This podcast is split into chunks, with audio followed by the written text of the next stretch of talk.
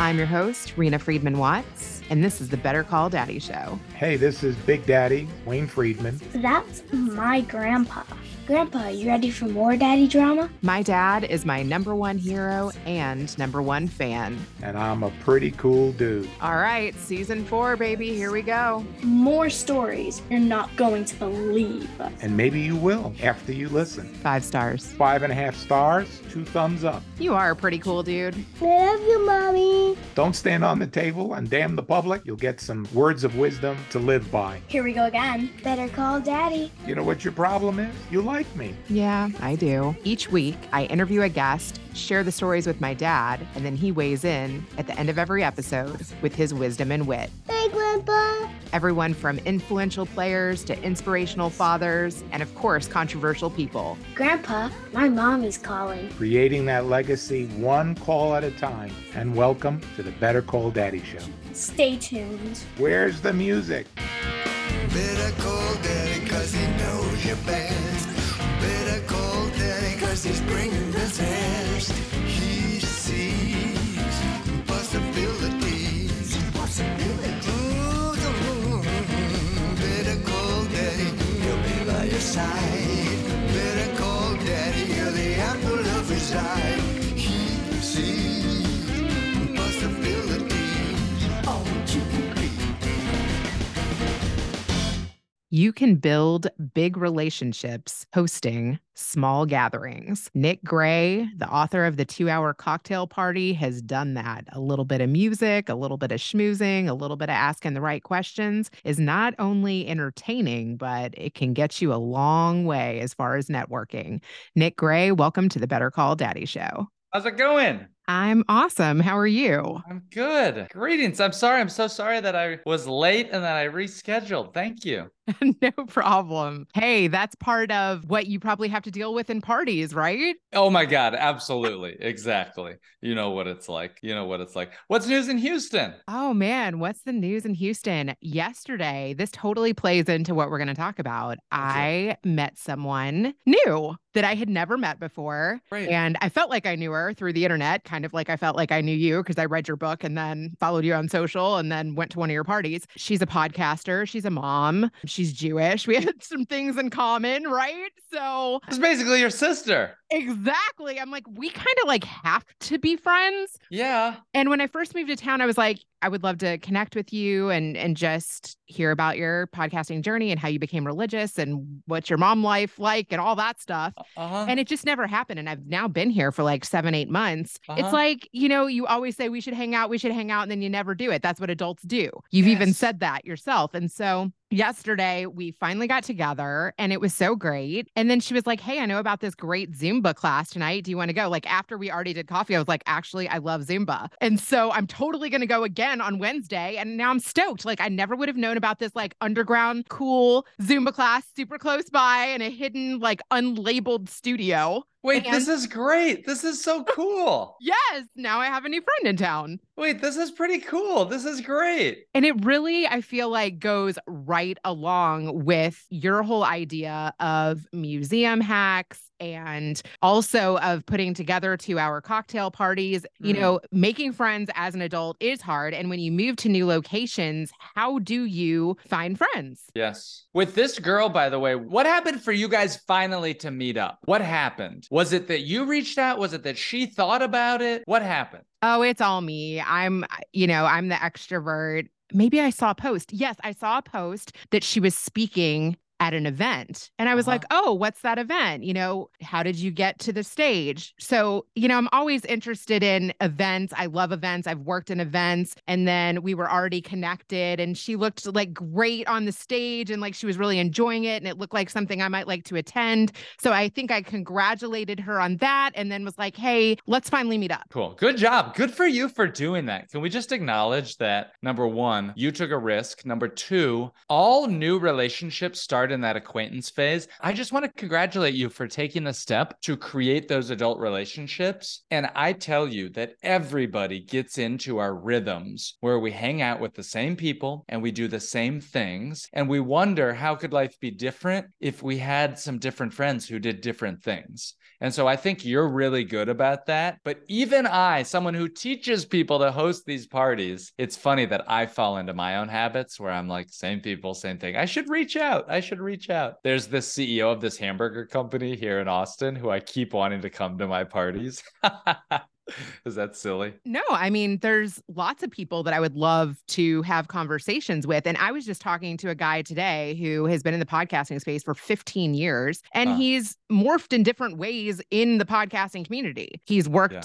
you know, on the sponsorship side. He is now working with an A I tool that re, you know, formats your podcast into blog posts or into Twitter posts, or what podcasters all want is further reach. So he's trying to find ways to do that in different ways. Yeah. So I thought that that was super interesting. And I was like, well, I know hundreds of podcasters. So if what you're trying to pitch me right now works, let's set up an affiliate deal, you know? Right. But yeah. One thing that you said on another podcast that I really wanted to dive into was, how do you turn like like a heart-led project, a passion project, into money? I know that that's something that you struggled with, and I want to talk about the steps that you took to do that. Yeah. Oh my God. That's like really hard. Are you thinking about, are you asking about it because you're thinking about a passion project to a business? Because I lost sleep over it with Museum Hack. I couldn't sleep. I was a wreck. I was an absolute mess. And I thought that everything would change when I took something that was a hobby, that was a passion, that once I I started to charge for it, everything would change, and I would lose my love for the game, and I would lose everything that made it so special to me. So I, I got to be honest, it wasn't easy. It wasn't like I was just like, oh, obviously make a business out of this. I loved it so much. I didn't, I didn't want to do it. I'm glad I did, but I didn't want to. Okay. But you also said that you come from an entrepreneurial yes. family. Did you call yes. daddy? Great question. Oh my gosh. Great question. Yeah. My dad was so helpful. Speaking of like calling daddy, my dad, I grew up in an entrepreneurial household. And so my dad was the guy who trained me and who I grew up around and saw him doing entrepreneurial endeavors. When I was growing up, how funny is this? Father-son bonding for us was that I sold Blue Blocker sunglasses with him when I was very young. And we would go to state fairs and motorcycle meetups and other random things and sell sunglasses together. So the idea of business was baked into me as a young man. And yeah,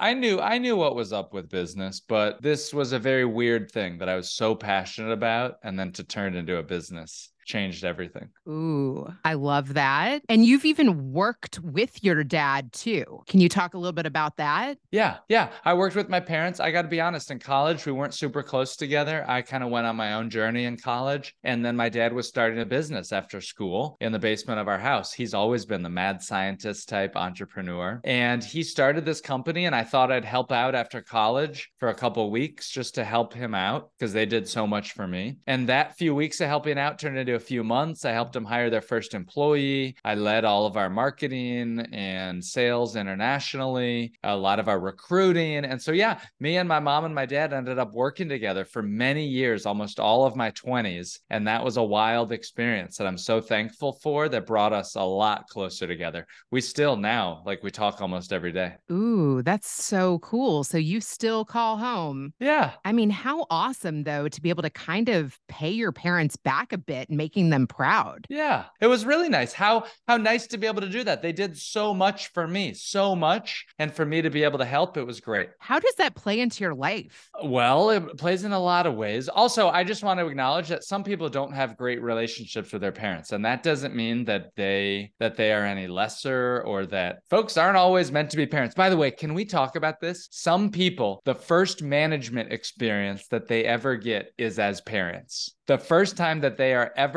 in charge of anyone is as a parent. And that is an interesting journey to think about. I see you nodding your head. What do you think? Have you ever heard that written about? I mean, about? yeah. I, my editor right now this week just became a mom, and she's like, I am in a state where I absolutely do not know what to do. I was like, oh yeah, a new obsession, and it's worth its weight in gold, baby. Right, right. Oh yeah. I mean, I'm a mom of four, and it doesn't matter how many books you read on it. It doesn't matter. You know, I worked on Nanny nine one one for three seasons before I became a mother. I couldn't toilet train my first kid till he was four. Oh so, my Lord. Yeah. I mean, no book is going to prepare you. No friend is going to prepare you. It's the same thing with the TED Talk. It's the same thing with the book. It's the same thing with the podcast. You can ask people that have done it, but until you do it, you haven't experienced it. You're going to learn. You have to do it yourself. Don't make fun of me because, Rena, I'm a bachelor. I am, you know, I'm older, I'm single. I work on this book all day, every night. And somebody told me, they said, if I hear any other entrepreneur who doesn't have kids trying to tell me how to grind, how to optimize my schedule without kids, then I want to say, bro, you can just take a seat and sit down because you don't know what's up. So I have so much respect for parents because you're playing on hard mode. And I even said to her, I was like, look, you know, like we were three months out. I'm like, we're only doing one podcast a week and we have a couple clients that we work on together. You know, you've been with me for three years. Do you want me to get a backup?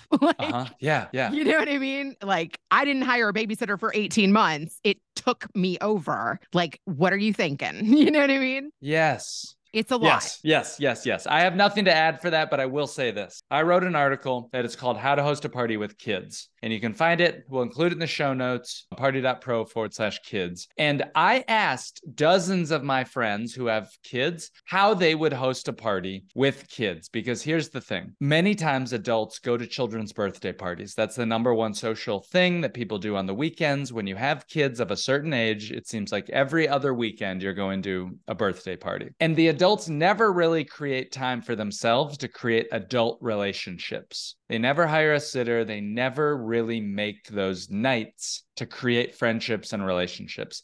I believe that we need to create those relationships as adults. Those relationships are so important because the reality is, as business owners, as parents, I've heard it can be lonely. We need more friends as we get older, not less. And so I wrote this article that has ideas and suggestions on how you can host a party with adults where you don't use your children as conversational crutches and let them get in the way. And you can do things like, here's some of the suggestions I've heard. Number one, hire a sitter who can watch your kids and other kids. If they are unable to get the childcare, provide childcare at your party if that is able. If that is not able to you, host a simultaneous kids party whereupon the kids can have a movie, they can eat pizza, they can have popcorn, they can do crafts or activities. Simultaneously in your home, there is a kids party happening that is separate from the adults. Because what we don't want is like this, do you know what I'm talking about? Where you go to social events and people just, the kids kind of get in the way and you use them and you talk only about the kids. And it it makes it harder to have an adult conversation and to connect. Imagine with that woman who you finally connected with, what, like yesterday?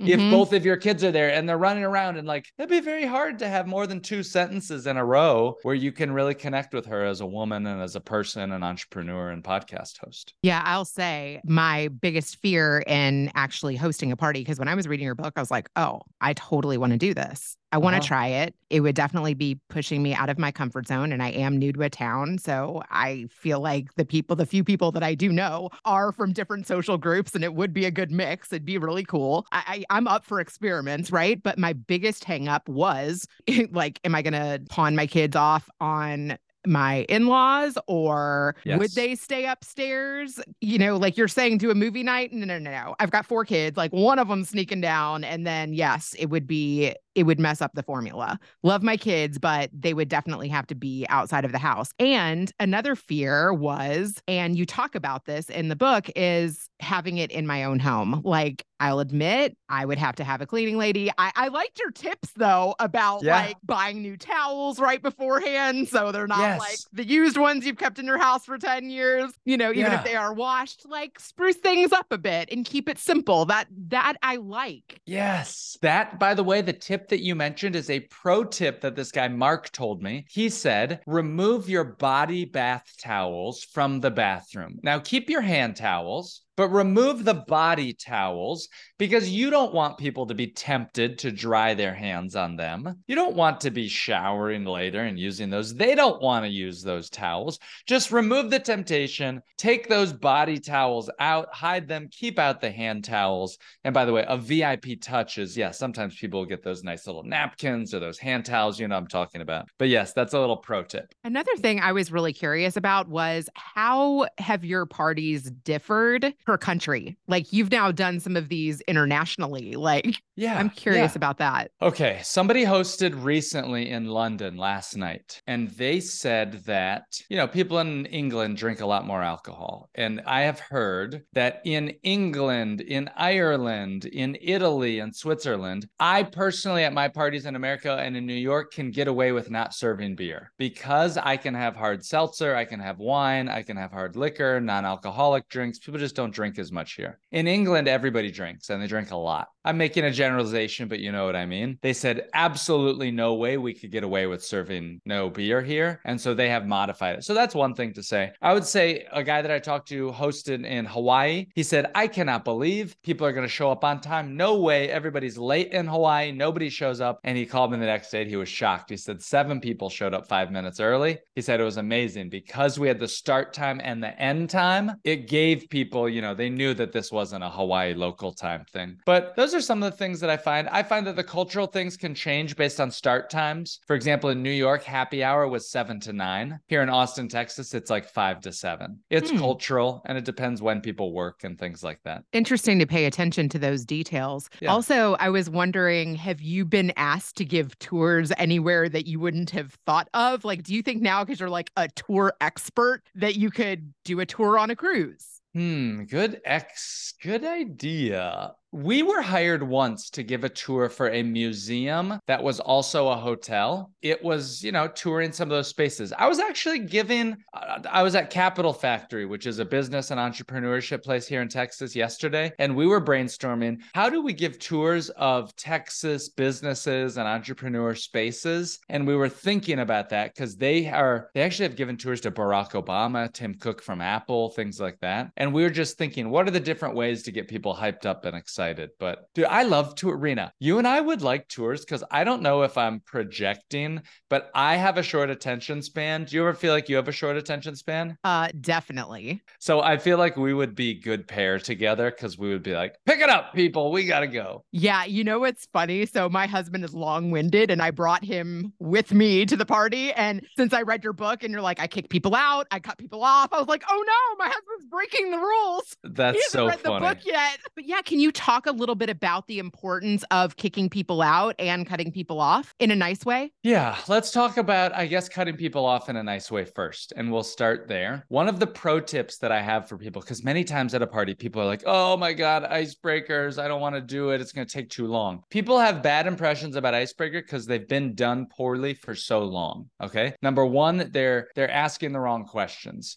They're trying to give brain teasers, and that causes introverts and those with social anxiety to lock up. You're laughing. Do you know what I'm talking about? Oh, yeah. Oh, yeah. Yeah. It's crazy. Yeah. You have to know what questions are going to get a good answer. Like, test them out first. Yeah. Exactly. And I'm just looking for questions that are easy to answer, that don't cause introverts to get locked up, right? And so for me, that question, and you've seen me do this, that's the question of saying, hey, let's say your name, say what you do for work or how you spend your day, and tell me one of the things that you like to eat for breakfast. What's kind of your go-to thing that you eat for breakfast? That question works well because there's no judgment. It's easy to think about. Breakfast is usually a positive thought, whether people eat it or don't. And it expresses a little bit about our personality. Okay. So that's a good one. That's a simple one. We can talk about value additive icebreakers and other things later, but that's the beginner version of the icebreaker. But your question was, how do you cut people off? And if people talk for too long, then I will practice that by having, Rena, when you host, you can have your husband go after you and have him go too long,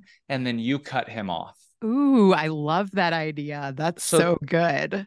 So that people can hear you cutting him off, and then they know, oh, she's not being rude. She's not being rude to me personally. She's just kind of cutting them off, right? And so sometimes, you know, this happens to me. Sometimes I say, oh, Rena, thank you so much. That is awesome. Let's continue that after the icebreaker. I'm going to move along because a good icebreaker is a fast icebreaker. John, let's go to you next. And just maintaining control, I think, of the icebreaker is a very good pro tip. Should I talk about how to boot people, how to kick them out at the end? Yeah. So to kick people out at the end, that's one of the biggest questions, because in my party formula, you got to kick them out after two hours. And one of the key things with that is setting the expectations. You let people know there's both a start time and an end time. And when you let them know there's also an end time, it really helps people get tuned in and they know, you know, what's up. So that helps, I think. I also really like the bios thing. Mm. And I was thinking about that party that you, you know, hosted in Houston. I was like, oh my God, every single one of these people that you had at that event could have worked for Museum Hack and been a tour for you. Yes. The bios are really helpful, right? Yeah. Guest bios are one of my secret weapons. And guest bios are little brief informational nuggets about people. It's not Forbes thirty under thirty. You were just saying, you know, for example, let's talk about my neighbor. Her name is Julie. I know she does yoga. She has a little dog and she just moved here two years ago. I literally might say, Julie does yoga. She has a dog and she just moved here two years ago. Ask her about her yoga practice. That little conversational nugget helps people get excited about those that are coming to a party. They just know it helps anxious people feel a little more secure knowing who's going to be there. And it also gets Julie's buy-in to make sure that she comes and doesn't flake out or cancel. I also liked that you took little bits from what people are excited about and you put that on the name tag. I thought that that yes. was really smart. You did that. I don't know if that was a recent update. I've been experimenting with that. It's something that I'm still playing with. It's something I'm still playing with. What else are you experimenting with? I'm experimenting with doing those lightning talks. You saw us do them at your party. I haven't written about those yet. They're brief little speeches for people. I'm experimenting with writing those hobby things on there. I'm experimenting with start times, with using co-hosts. I talked to a guy today who actually bought one of those instant film cameras for his party and took those around the party and got photos of everybody and put them up on the wall. And I said, ooh, that's kind of neat. I wonder if advanced hosts would really like that. I thought it was cool. Who pitches you? What do you mean? Like, you do all these parties. I'm sure that people reach out to you and want to partner in different ways. Have you gotten mm. any interesting pitches? I've gotten in some interesting pitches from apps, from people that host apps that's like dating, but for friendship. I get pitches a lot of times on platforms to collect R S V Ps. Seems like every week I get a pitch for that. I get a pitch for all the time. Oh my, I'm sure you do too. Folks want to turn your long form content into short form video. I get pitches for copywriting, ghostwriting. They want to help with my newsletter. That's the bulk of it. Let's talk about too how you got written about in one blog that led to thousands of people reaching out to you yeah. and even doing celebrity tours. I mean, I want to know more about that. Yeah. So I did these renegade museum tours. That company called Museum Hack was my last business. It was a fun hobby. It wasn't a business, just something I did for fun. I was so passionate about it. I wanted to become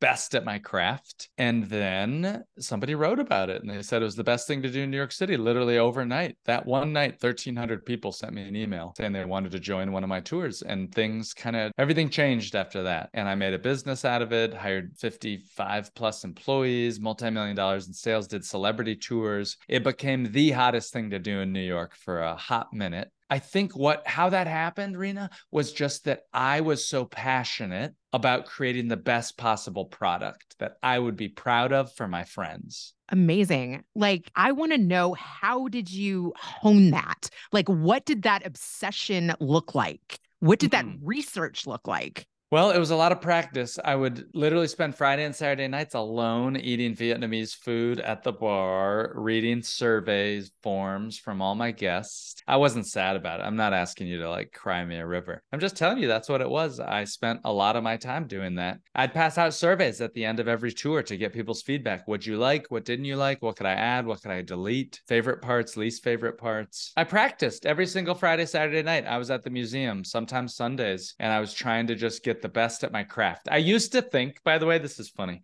I used to think that my goal was to become so good for tours that I would give tours to the Saudi royal family, because the Saudi royal family is enormous. But I figured at any one weekend, somebody from the Saudi royal family must be in New York City, and I'm going to be the tour guide for the Saudi royal family. Such a silly. And then someone from the Saudi royal family actually came on one of my tours, and she was one of the worst tour guests I've ever had, because it was just like arms were crossed, face was pouted. It was like, all right, now you perform for me. Versus what I like, the best tours, I always said the best tours were the ones where I got the most questions where the most interactivity, where it wasn't this idea of the sage on the stage, where everybody's looking up to me, but but we were teammates. People are asking me questions. We're having a, a discussion together. And so that's the tours I like the best. But yeah, funny stories, learning lessons along the way. It's so crazy. Like, would you ever have imagined as a kid that this is something that you would have done? Never in my wildest dreams. Rena, I've never even taken an art history class. So no, no, I would not. So crazy and, and amazing. And, and I think that we need to spark these kind of ideas in kids. Like if they have interest to like, what can you do with that? Yeah, sure. Yeah, absolutely. It's what, hard. It's hard. Yeah. Yeah. Like what other interests do you have that like you could get super obsessed with? Right now, I'm just trying to help people host parties. I'm trying to learn, help people to learn how to make new friends and build big relationships. And I'm laser focused on trying to get five hundred people to host a party with my book, which, Rena, I would love if you would be one of those five hundred. I really want to do it. I'm telling you, when I read it, I was like, who would my first fifteen people be? And then I was like, should it be relatives? Should it be random people? Should it be people that I've met at like a few podcasting events? Probably if I invited a couple people from a podcasting event, like the whole event would turn into that. So how do you keep it diverse? You can't really say no to people, right? Can you? Can you say you're booked? Yes, absolutely. Yeah, you can say, look, I'm full. I'd love to invite you to the next one. But for this party, you want to pull from your different friend groups, from your different buckets, some podcast people, some neighbors, some family. And for your first party, you only need to think about the first five people. Don't overthink it. You're being an overachiever again by trying to think about who my first fifteen are. Just think about your first five. Start with that. That's five individuals, not five couples. That's five individuals. And you're just going to send them a note. Hey, husband and I are thinking about doing a happy hour. We're going to do it in three or four weeks at our place at this date and time. If we do it, would you come? And all you're looking for is five yeses. Because Rena, the way that you work, I already know that you over every week, you'll just think of two or three more people each week who you can invite, and you're going to fill up those fifteen. It'll be fine. What happens if like forty people come? Well, then you'd call me and you would say, oh my God, what happened? And I would say, Rena, what happened? What did I tell you? No, you're going to cut it off. You don't want more than twenty-two at your first event. fifteen to twenty-two is your goal of how many people you want to attend. Any more than twenty-two, and the icebreakers take too long. They take too long and they drag on and on and on. Now you can obviously host it, but I don't recommend it. Make your first party easy, because someone like you who's very connected and outgoing should be going through life collecting people. Oh, and I right... definitely do. Yes, yes, yes. That's great. And now you need a way to see them regularly. And I don't think you have that now. You right now, there's all these people. It's like, oh, we should meet up. We should meet up. But you're busy. They're busy. Hard to work in with kids and business and podcasting. Versus if you host a cocktail party, a happy hour every two months, now, every two months, you get to loop in these acquaintances that you haven't seen. By the way, these aren't meant for your best friends. Of course, you can invite your best friends, but you see them enough. You can invite them, certainly invite them as part of your first five, but these parties are meant for those weak ties, those loose connections where we really find the biggest benefits in life. Yes, I actually love that idea. Like even the lady who was super cool today, she saw me on a phone call at Walmart grabbing a couple things that I forgot to get for the week. And she literally came up to my car and was like, I got it. She like unloaded my basket for me, checked me out and was like, here, just give me your credit card. I wanted to invite her. I was thinking about the fact that I was like talking to you today. I was like, that chick is cool. That's the perfect example. Anyone that's interesting, you need to have a funnel to collect them in. Now, before you hosted parties, what would that funnel be? Well, it'd be kind of weird, frankly, for you to say, hey, thanks for doing that. Do you want to be friends and go to coffee? Like, that's weird. That's, that's, it's just different, right? And people versus if you're like, hey, I know this is a little weird, but you seem really cool. I host this happy hour of all these interesting people that I meet here in Houston. I just moved here and I'm meeting all these cool people. Can I send you the info? Right? You don't have to come if you don't want to, but just can I send you the info? I think you might enjoy. I'd love to introduce you to some of my friends. You, your vibe seems cool. That's what you say to people. And a little interaction, five minutes, just like that. Even yours was probably fifty-five seconds. In that moment, Rena, you're a good reader of people. You've met so many people that you can read and you can tell kind of who's cool or not within the first few seconds, their body language, their voice tone, how they help you, how they interact. And in those moments, I know that you you can judge somebody. And so you invite them to your party. That's a perfect example. There's this guy, his name is Maddox in Dallas, Texas. Maddox invites his hairstylist, his random bartenders, people that help him out at the mall. And he's a good reader of people. He can say, wow, I like you. You're a good talker. I've met some interesting people here in Dallas. Do you want to come to my meetup? I'm hosting a little gathering. And he invites half people he knows very well and half brand new people. And I think that's beautiful. Okay. So I'm going to play the devil's advocate here just a little bit. Like, what happens if you invite somebody weird or somebody that needs to be kicked out? Has that ever happened? Because, I mean, you live in New York. Oh my gosh. Yes. The wildest party that I ever hosted was I put up flyers around town just as a test that said, you know, want to make new friends? Come to my new friends party. And so I hosted a party for a bunch of random people. I didn't host it at my home. That was the one party that I chose not to host at my home. I hosted at like a public space. There was a mix of of sort of interesting folks. And so that I thought that that was very interesting. And I'm glad I didn't host it at home, because half were amazing people that I've stayed in touch with. And the other half was like, wow, that was really interesting. So yeah. Yeah. But how, I mean, do you end it the same way? Like, you have to be a strong host. Yeah, sure. Yes, yes, yes. Absolutely. Strong host. Don't do that, right? Don't put up flyers around your town and say, do you want to make new friends? Do what Rena does. If you meet somebody interesting who has a cool attitude and a cool vibe, wait, read them out, talk to them a little bit, find out more about them, and then invite them to your party. I love that. Okay. Is there anything that I didn't ask you that you would like to talk about? Just my main thing is trying to get people to host a party. I'm I'm really on that mission to get five hundred people to read my book and host a party and tell me about it the day afterwards. And I love talking to each person along the way. Rena and I met in person in Houston a couple weeks ago at this guy Tom's party. And Tom's a screenwriter, and he's creating a community of other screenwriters there. And there are people from all different walks of life that are using my party to plan a networking event, a baby shower, a happy hour, a clothing swap. I'll include links to some of these, even a book swap, about how you can use my formula and framework to just learn how to host events. Whether you have your own podcast and you want to do a listener meetup, or you just want to meet your neighbors and host something in the neighborhood, this works, and it works well. I was so honored to attend that. And,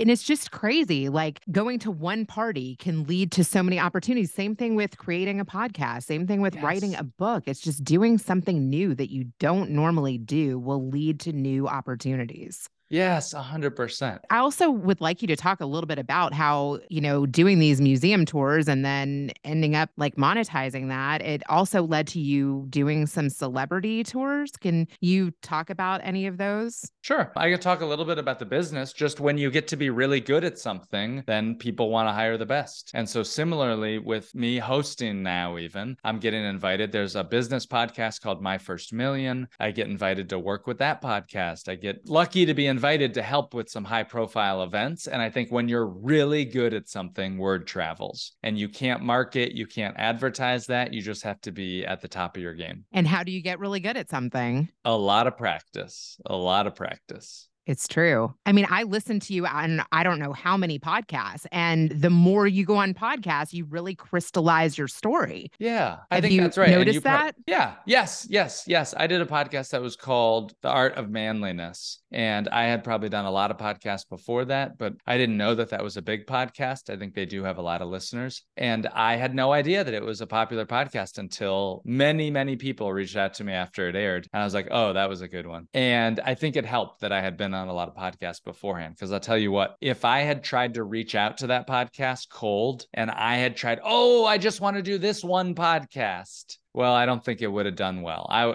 my stories wouldn't have been good. I wouldn't have been practiced. I just wouldn't have been ready for it. But because I had that practice, I think it helped make that interview good. How did you practice for your TED Talk? Oh, my Lord. Oh, so that one I really loved, but I was a tour guide, and I was lucky to be a tour guide, and I get to tell those stories. Many of the same stories that I told in the TED Talk, I would tell every single weekend, and I developed those. But I'm going to give you one piece of advice for any listeners. If you are practicing a new speech, if you're giving a presentation for work, if you're giving a talk about something that you may give again, do not forget to take your phone out and record yourself giving that talk when you give it. Here's why. You will have impromptu jokes and laugh lines that you come up with if you're a speaker that's half decent. You'll be winging it a little bit. You'll have an outline, but you'll also be winging a lot of it. And you will make jokes or comments in the moment that get laughs. Those are very easy to forget about the next time you give that talk, unless, and I know it can be painful to listen to yourself, but that was one of the major key things. Second piece of advice that I would give you, non-traditional advice if you're writing a TED Talk, find and hire a stand-up comedian who would be willing to listen to you to help you give or add in one or two little jokes into your speech. They will kill, it will crush, you will do very good. I love those tips. Do you have any tips around how you made your book look so good? Or I know that you hired an expensive team to make that all come together, and you even hired an expensive team or spent a lot of money on doing the audio recording of it as well. Yeah, I hired a, a squad to help with it. I would just say that these days self-publishing is so easy and it's really tempting to just crank stuff out. And I want to do, again, make something that I was so proud that I would literally chase down a stranger at the airport to give them and put my book in their hand. And that I am, I have got to be that point where I'm very proud of my book and I give it to strangers. I'm proud of it so much. I looked at other books that I really liked. And over the years, I had been taking pictures when I read a book that had good interior graphic design and good layout. And I created like a swipe file that gave me ideas about headers and bullets and checklists so that when it came time to design my own book, I had ideas at least of where I wanted to get started. That is a really good tip. I've I've never heard of somebody that's put together a file of ones that they've liked. How genius is that? Yeah, super helpful, right? I mean, I would relate that to if you have a good bit on the radio station. Like I just started working at a radio station a little bit on the weekend, cool dot f m. And yeah, if I have a good bit, like how can I do different variations of that? Or if I hear another announcer do a good bit, yeah, how can I do a good variation of that? That also ties into T V. Like if you get a really good guest on a podcast or if you get a really good guest on the T V show,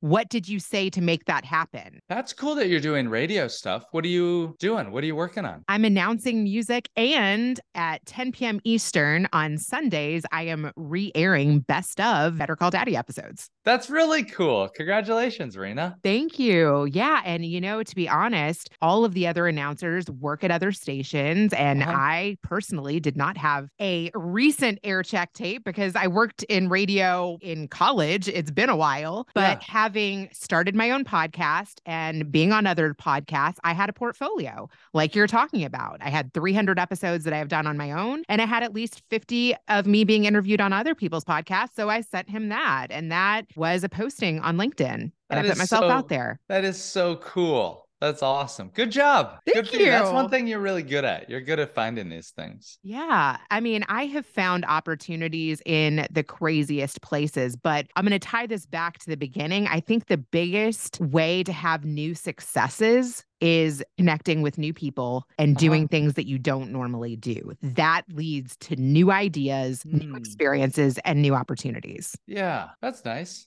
That's good. Yeah. I mean, have you met anybody new today? Has anything new come your way that was unexpected? How are you going to chase that, right? Yeah. That's good to think about. And I love that. And one way to meet new people is to host a party. It's the key way that when you host a party, people just start to come into your life and you have some place to continue and build those relationships. What number are you on now? I think I've gotten two hundred forty-eight or so that I've personally talked to. I spent an hour on the phone this morning with this guy from London who hosted yesterday, brainstorming all these ideas. But yeah, two hundred forty-eight now or so. I hope you guys, maybe it'll be two fifty. Who knows? Incredible. Yes. I actually, in preparing for this conversation with you, re-reached back out to Tom. Like maybe I could co-host one with him. That'd be cool. Nice. Where it's like screenwriters meets podcasts. Yeah. Like a little stepping stone of me not having to do it and like wrangle the kids. But oh my know, gosh, what did he say? That'd be cool. You guys would crush it. I'll let you know, but I'll okay, reach good. back out to him after this too. Is there anything yeah. that you'd like to ask? Ask my dad. I can't wait to hear what he has to say about this. I just want to know what your dad's advice to you would be about hosting a party or or making friends. Does your dad think about, as he was raising you in the age you know, does he think about his relationships and peer groups and things like that? Does he wish that he had more friends? Were there certain friends that he wished he spent more time with? I would just be curious to hear, what would your dad's advice be about friendships as you get older and as we're adults? I love that question. Thank you. That's very thoughtful. And have you talked to your parents about that? I know they've hosted a party. Yes. I talked to my mom today, actually. I drove her to the airport right before I got on the call. And my dad just got a new puppy. So I think that's his best friend right now. My parents were great. They hosted one of the first parties after my book launched, and they used it to help meet their neighbors. You know, sometimes we walk around the neighborhood and we see these neighbors. We talk about the garden and the grass. We just never make time to actually have a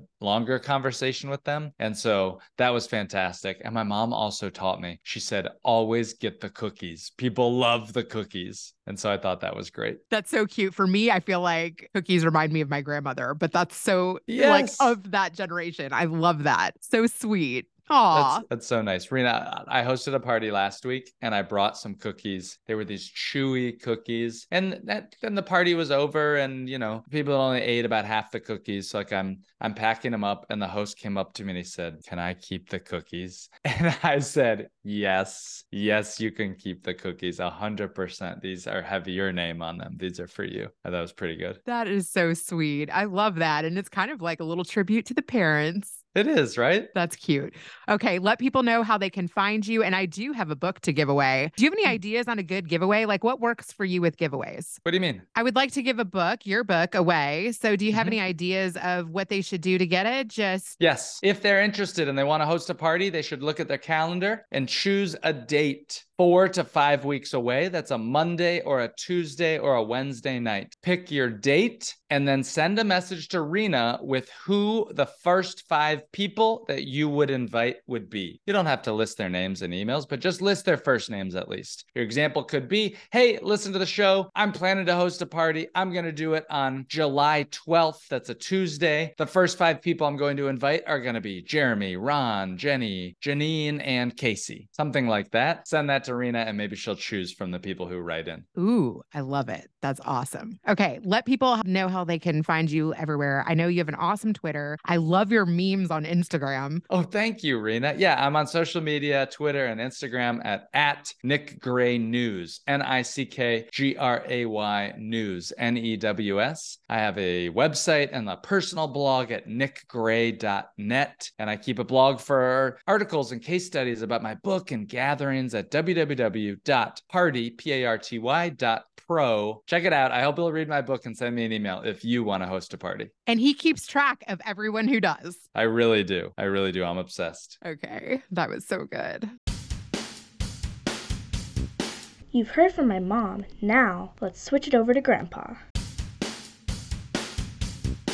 This is your uh, episode with Nick Gray. It starts off where you're all having a conversation like you know each other for years. And isn't that really what having a conversation with, conversing is all about, is where you can talk to somebody naturally and beautifully about a subject matter and be able to give your inner thoughts on the fly, and where it's a real conversation and not where it's all always has to be scripted. You have to be able to talk on the fly. Now, what I found to be incredible to start off the show is that he got so excited about going to trade shows with his dad and doing something. And isn't that quite ironic? Because in our business, we were going to lighting shows and we were going to visit different customers and going to different auctions and going to different parties growing up. And when you meet so many different diverse people, even as you know, when I played chess, meeting people from all over the world and all different religions and ages and, you know, every variable of a person that you can think of, you get to be friendly with so many so many people. Look at the people also that do traveling, where they travel the world and they experience the different cultures. Your man, Nick, also likes to travel and give tours, and he likes to go to trade shows, and he likes to put on parties. And more than anything, he likes to laugh and converse where it's on the fly, okay? Where he goes with the flow. And if more people would do that, guess what? Then you can almost get along with anybody. And when you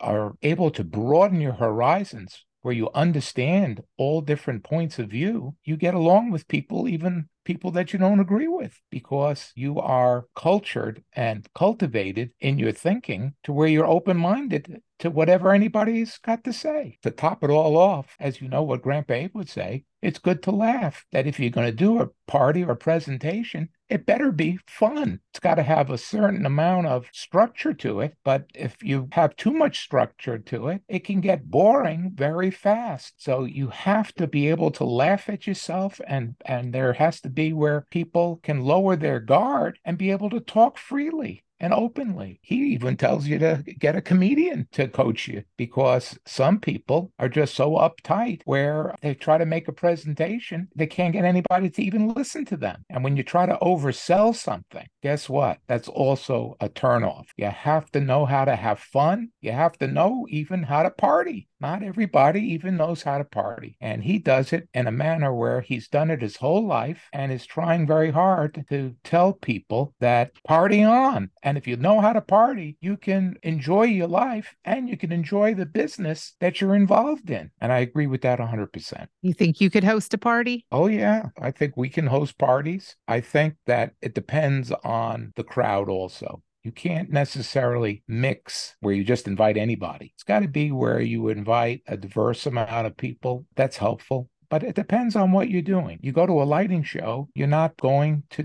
talk about necessarily a subject about the Olympics necessarily, or your book club. You've got to be able to have some kind of technical knowledge and experience when it comes to whatever trade show you're going to. That doesn't mean you can't get different phases of the business that you're pursuing and be able to talk about and joke around about other things. Let's face it, a lot of business is done on the golf course, where people are able to unwind and they get a chance to play a game and also be able to talk business, where they have a chance to relax. Isn't that what he's talking about also? Is you got to get people to relax and take the mask off so that you really know who's underneath there and what kind of person you're really going to be working with. So what better way to do that is in a party type of atmosphere, where you're able to have enjoyment and fun, and camaraderie is important. And that's why a lot of people that played football together are still going to reunions. Different classes are still going to reunions twenty-five or fifty years later, because there was a connection, a certain club that you belong to, or a synagogue or a church, people that you have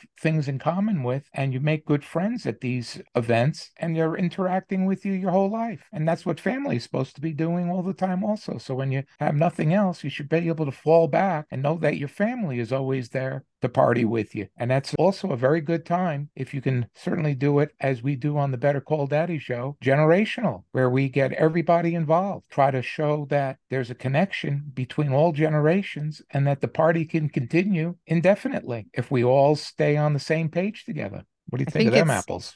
Pretty cool. I got to meet him in person and attend one of his parties after reading the book about it. Well, but I'll tell you something. You know, I had a party in high school that I invited everybody, and then people crashed that party. I think I was a junior in, in high school, and all of a sudden every senior in the in the class was there, and there was sex and drugs and alcohol and loud music and breaking the furniture, eating the teddy bears and stuffing all over the place, breaking the furniture, stuffing the, the sink with the marijuana joints and all kinds of stuff like that, where things can get way, way out of control having a wild party. So you do have to have some type of structure to the party also. Look, even you had a beautiful bar mitzvah party, and you still had a D J with different programs and got everybody doing their different dances and different phases to the party, where you had a coloring and t- taking pictures. That takes planning. That takes some events, getting people to speak and make a little speech also, having a camera person there,